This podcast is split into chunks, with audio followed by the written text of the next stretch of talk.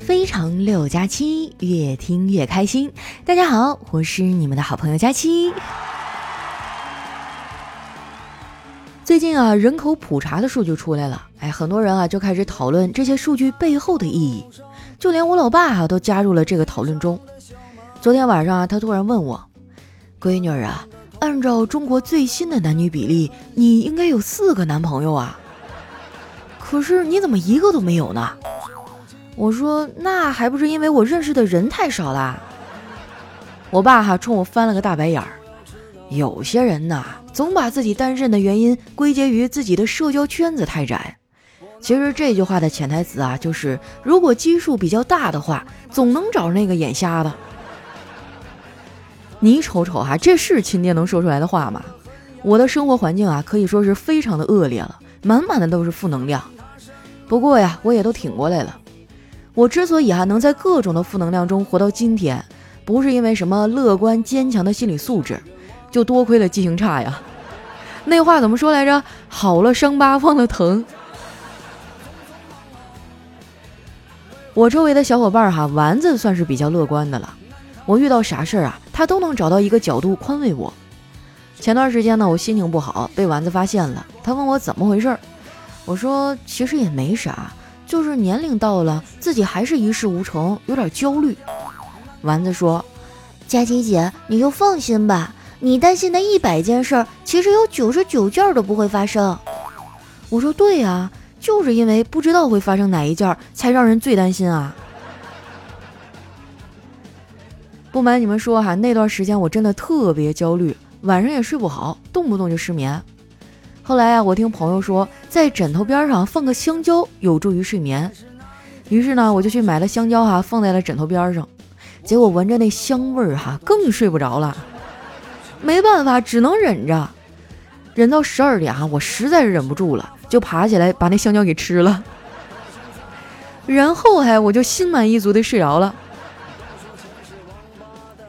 第二天呢，跟我哥说起这个事儿，我哥说：“你呀，就是闲的。”你刚多大呀就焦虑？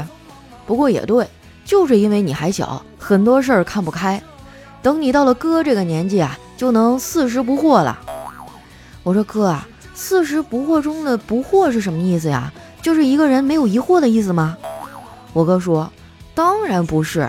四十不惑里的这个不惑的解释呢，就是搞不明白的事儿啊，再也不想绞尽脑汁的去搞明白了。这个呢叫不惑。我听完以后啊，点了点头。哦，原来是这个意思呀。不过要是这么说的话，其实十几年前上学的时候，我就已经不惑了。我嫂子呀，看我闷闷不乐的，也过来问了几句。然后她给我的解决办法呢，就是多运动。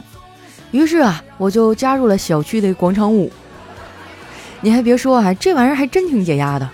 我连着去了一个月，然后惊奇的发现。原来广场舞大妈呀也是有鄙视链的，大商场门口跳的瞧不上小区门口跳的，笑话他们上不了台面；小花园里跳的呢瞧不上大商场门口跳的，嫌弃他们啊人多闹腾；像文化宫啊、群众艺术馆门口跳的，嫌弃其他所有地方跳的，觉得他们都是野路子。我去跳广场舞呢，还有一个原因。就是大妈们的手里资源多呀，混熟了没准能脱单呢。结果这都一个多月了，一个给我张罗介绍对象的都没有。我也暗示过他们几次，就没有一个接话茬的。后来好歹有一个主动跟我搭话的啊，结果还是个算命的，说可以给我招点桃花啊，看在我们是邻居的份上呢，给我打个骨折价。不过话说回来了，还真挺管用。第二天桃花就来了。那天下班的时候啊，外面下起了大雨，风也特别大。有个帅哥啊，在门口的风雨中瑟瑟发抖啊。我一看，这不机会来了吗？赶紧上去问：“小哥哥，你是在等朋友吗？”他说：“啊，不是，我在等我女朋友。”哦，那你就在那站着等吧，我们门卫不让外人进。那个小哥还白了我一眼就走了，我一个人啊在门卫里坐着，看着外面的雨发呆，想着等雨小一点哈我再回家。这时候啊，丸子不知道从哪冒出来跟我说：“佳琪姐，我今天开车了，要不我送你回家吧？”天气这么差，还有人愿意送我回家，我应该高兴，对不对？但问题是啊，丸子这个车技啊，确实太让人担忧了。我们俩一块儿学的驾照，他科二哈挂了三次，别人一个月就考下来的东西啊，他愣是考了半年。记得我们俩学车的时候啊，是夏天，当时太阳特别大，连一个遮挡的棚子都没有。我就和丸子抱怨：“哎呀，这也太热了，要是有棵树能乘凉就好了。”教练这个时候呢，恰巧路过，听到我们的对话，跟我说：“本来吧，这儿是有一棵树的，就是被你旁边这位学车的时候啊，愣是给撞折了。”你说就丸子这个天赋哈，他还开啥车呀？咱姑且不说啊，他现在开的好不好，就他马马虎虎那个劲儿哈，就挺让人难受的。之前呢，他自己开车啊去别的城市，在一个高速服务区，一不小心啊把车钥匙给锁车里了。他就给我打电话啊，问我怎么办，我能怎么办呀？你说这远水也解不了近渴呀。后来呢，本着损失最小化的原则，我就让他把最小的那块车玻璃砸了。结果几分钟以后，他电话又打过来了，上来就问我：“佳琪姐，后视镜已经被我砸碎了，问题是车门怎么打开呀？”我就纳闷了哈，就丸子这个智商，他是怎么找到男朋友的呀？不过说起来呢，丸子这个脱单哈脱的还挺浪漫的。他一直啊都跟我们说，他和叨叨在一起的剧情啊就像偶像剧一样。但是问他细节呢，他也不说。后来呀，我实在是忍不住了，就去问叨叨。我说叨叨啊，你和丸子到底是怎么在一起的呀？叨叨说，哎，别提了，丸子呢是我的初恋。以前单身的时候吧，我总会幻想自己的爱情是什么样的。也跟我妈看了不少的偶像剧，电视剧里的搭讪呢，通常都是，哎，你好，请问这里怎么走？或者是，美女，这是你掉的吗？可是现实中，我和丸子第一次见面是在夜市的小吃一条街，我就看到一个胖墩墩的女孩啊，迎面朝我走来，对我说的第一句话是：“大哥，这家臭豆腐好吃吗？” 然后这俩人呢，就组成了吃货研究小组。时间长了啊，自然而然就在一起了。算下来呀，丸子和叨叨在一起也好几年了，我还挺羡慕他们俩这种美好的爱情的。以前呢，丸子也谈过几个，但是时间都不长就分手了。丸子那段时间啊，都不相信爱情了，跟我说：“佳琪姐，你知道吗？我谈恋爱谈的特别闹心。一段关系最让人绝望的是，你知道他会走，但是不知道他什么时候会走。”说真的呀，我觉得丸子那几个前任都挺渣的，有一个啊，我到现在还记得呢。那个人哈，真的是渣男语录信手拈来呀。后来那个男的劈腿了，丸子去质问他，他居然非常淡定的说：“丸子，我确实是爱你的，我对你的爱是纯天然，没有添加任何防腐剂的，所以保质期也很短。”你们听听啊，这说的是人话吗？当时啊，我们办公室的女的都炸了。纷纷为丸子鸣不平啊！不过男同志们呢，相对比较冷静。我发现哈，男女之间真的有挺大的区别。那么问题来了，你们知道男女之间最大的区别体现在哪儿吗？就是当他们说呀，看这部电影费了我一盒纸巾的时候。好在呀，丸子后来遇到了叨叨，两个人相互搀扶，相互理解，走到了今天。我真的挺羡慕丸子的，他在最美好的年纪啊，遇到了爱情。而我呢，最美好的年纪已经过去了。到了我现在这个年纪啊，能在我耳边唱歌啊，喜欢我的身体，还会给我送红包的，也就只剩下蚊子了。丸子和叨叨啊，应该是我周围过得最幸福的一对了。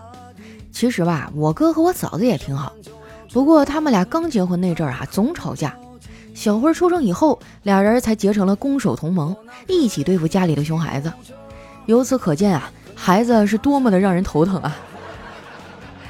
家里这俩孩子哈，妮妮还好，比较乖，最让人头疼的就是小辉儿。前段时间啊，小辉儿他们学校组织春游，想参加的同学呢，每人要交一百块钱。小辉儿回来啊，就跟我嫂子说：“妈妈，我不去春游了，简直就是乱花钱。你和我爸赚钱也不容易。我嫂子听完啊，眼泪差点没下来，在那感慨了半天，说自己的儿子呀，终于长大了。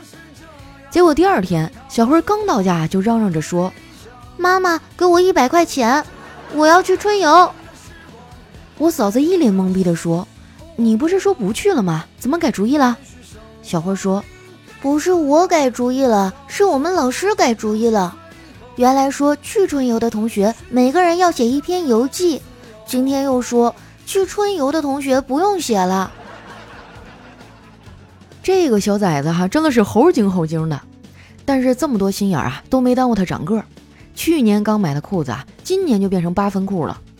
孩子呀，果然是超音速钞票粉碎机呀，哪儿哪儿都得花钱。好在马上就要到京东六幺八购物节了，可以让我嫂子啊一次性多囤点吃的用的给孩子了。今年的六幺八呀，京东的优惠力度特别大。现在点击节目下方的小黄条，还能领取京东红包。从今天起啊，每天都有惊喜等着你。这次呢，很多主播啊都参与了这个活动，大家啊都是卯足了劲儿在整啊。我也想让客户爸爸看到我的努力。不瞒你们说啊，这次这个活动啊，我真的挺上心的。那感觉呢，就像是你妈打你，用尽了全力啊。反正大家六幺八哈都会买东西，不如先点下面的小黄条，领点京东红包备着，早晚用得上。别的不说哈，马上夏天了，防晒是不是应该囤一波啊？不得不说哈，女人真的离不开护肤。今天早上我没洗脸出去买豆浆，那大妈惊讶地问我怎么保养的，皮肤居然这么好。我当时哈心里美滋滋的，后来仔细一琢磨，觉得不对味儿了。哎呀，估计她是把我当成她的同龄人了。姐妹们哈，千万不要像我一样，生活再苦也得好好的保养自己啊。京东六幺八哈优惠力度这么大，咱们该囤的护肤品啊、小裙子啊，抓紧时间囤起来吧。还有哈，要买大件的朋友，我不知道你们都是什么购物习惯哈，反正我一般呢买电脑啊、手机啊或者比较贵的东西都会上京东。首先哈，质量有保证，另外呢，人家有自己的物流，又快又安全，直接送到你手里，也不用担心磕了碰了啥的。哎，就不像某些快递哈。具体哪家我就不吐槽了，招呼都不打哈，直接往快递柜里一扔。超过二十四小时再取啊，还得收我一块钱。去年夏天啊，我们家空调坏了，这大热天的哈，屋里像蒸笼一样。我在京东上下单了，买了个空调，第二天就送到了。那师傅干活也利索哈，直接上门就给我装上了。京东上呢还有旧物回收啊，他临走的时候帮我把旧空调也给处理了。就冲这一点哈，对于我们这种社畜来讲，真的是太友好了。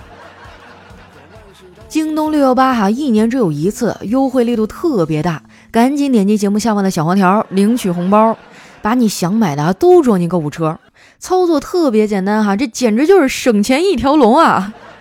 反正我已经准备好了，就等财务啊把我上个月出差的费用发下来，我就能买买买了。现在呢，我就祈祷啊，财务大姐能快一点。我最近发现，不是不报，时候未到这句话应该是财务发明的吧？这种千载难逢的好机会啊，我一定不能错过。实在不行，那我就只能先借点钱了。哎，前几天五二零那帮秀转账的朋友，一会儿我借钱的时候，你可别跟我说你没有啊！大家也都赶紧准备起来啊！先点击节目下方的小黄条领红包，买不买你说了算。但是红包你现在不领，过几天可能就没有了啊！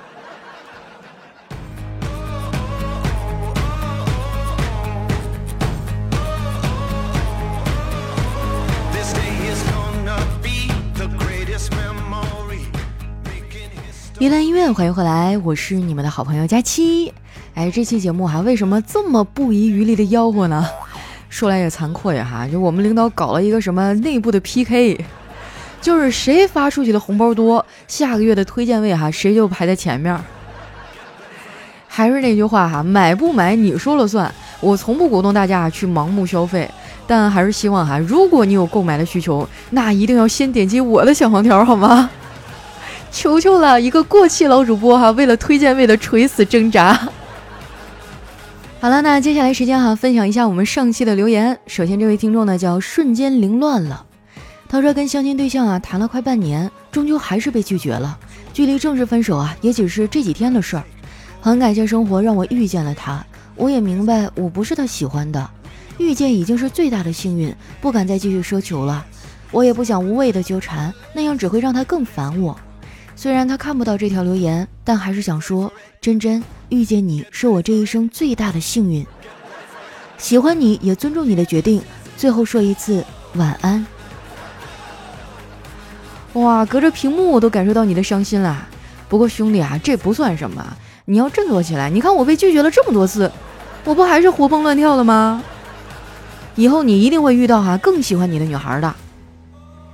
来看一下我们的下一位哈，叫佳期的浓厚体毛。他说：“非常六加七啊，我已经听了两千一百五十一小时二十一分钟了。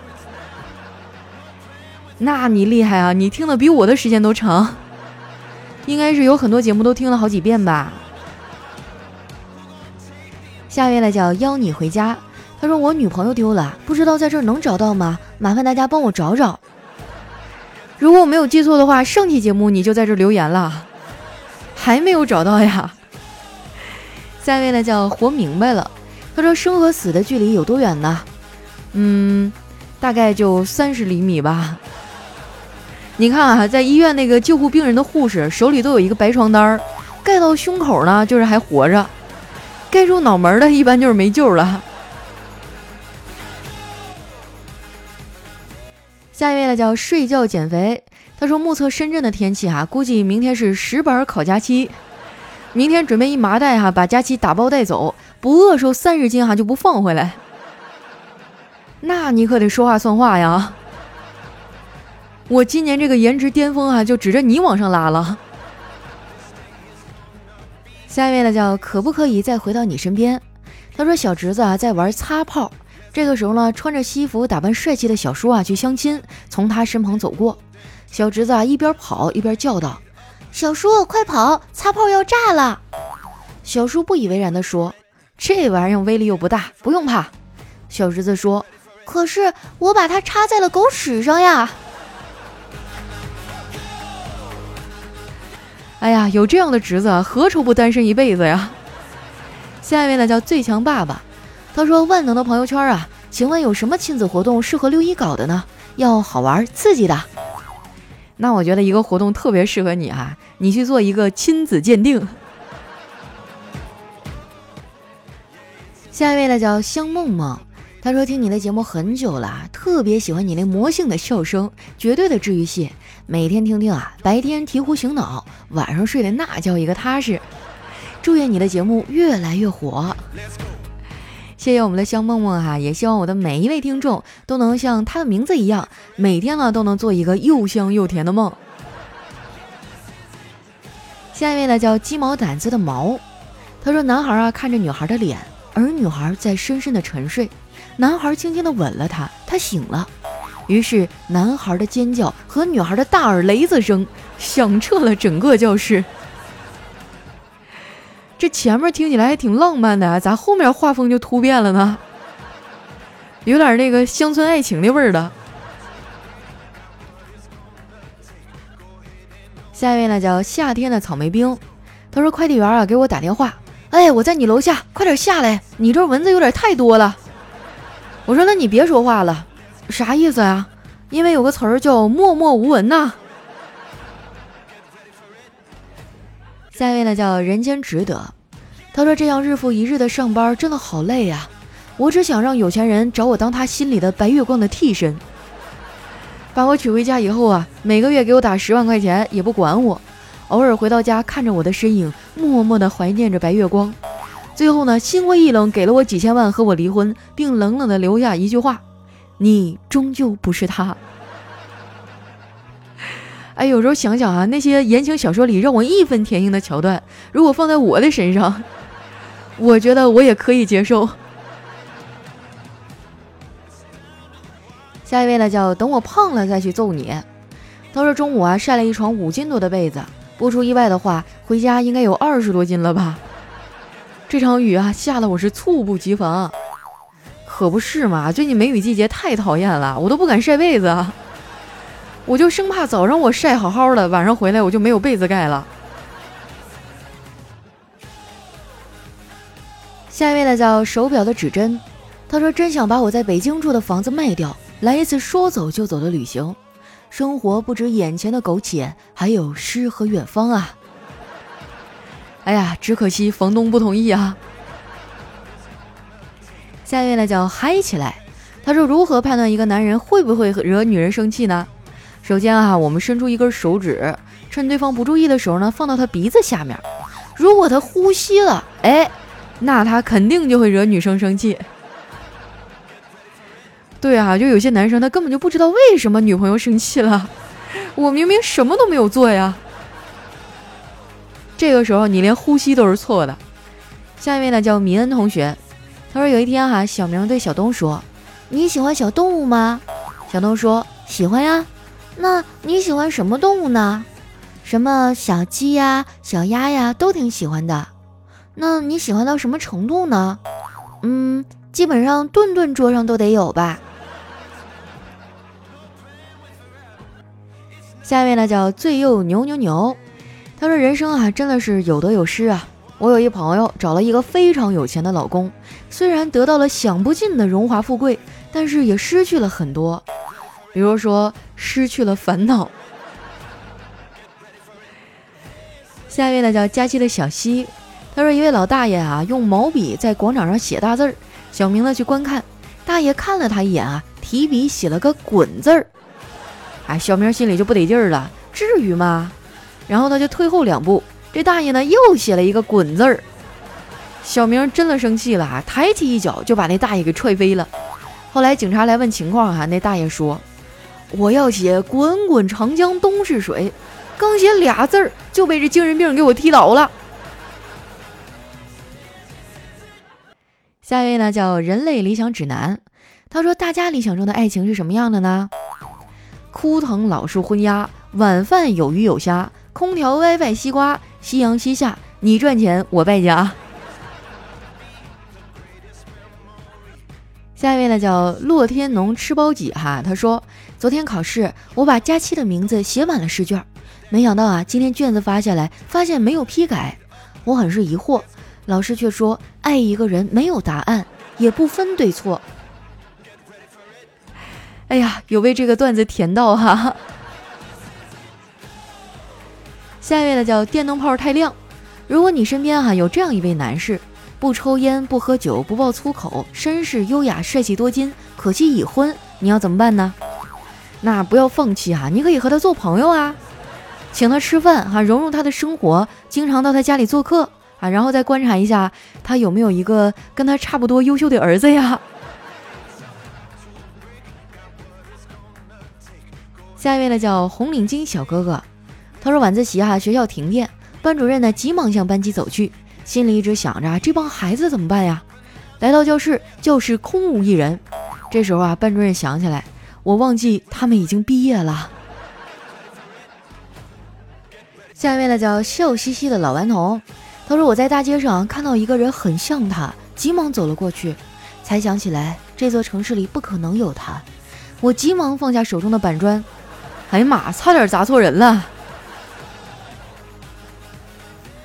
下一位呢叫星座达人，为什么十二星座的人气超过十二生肖呢？你想哈，我是双子，我是摩羯啊，总比你说哎我是老鼠，我是狗要好听吧？下一位呢叫爱情是虚无缥缈的啊，他说男朋友说我喝醉了，女生该回复什么呢？哇，这种翻身的机会终于到了！你给他回复那四个大字儿啊，多喝热水。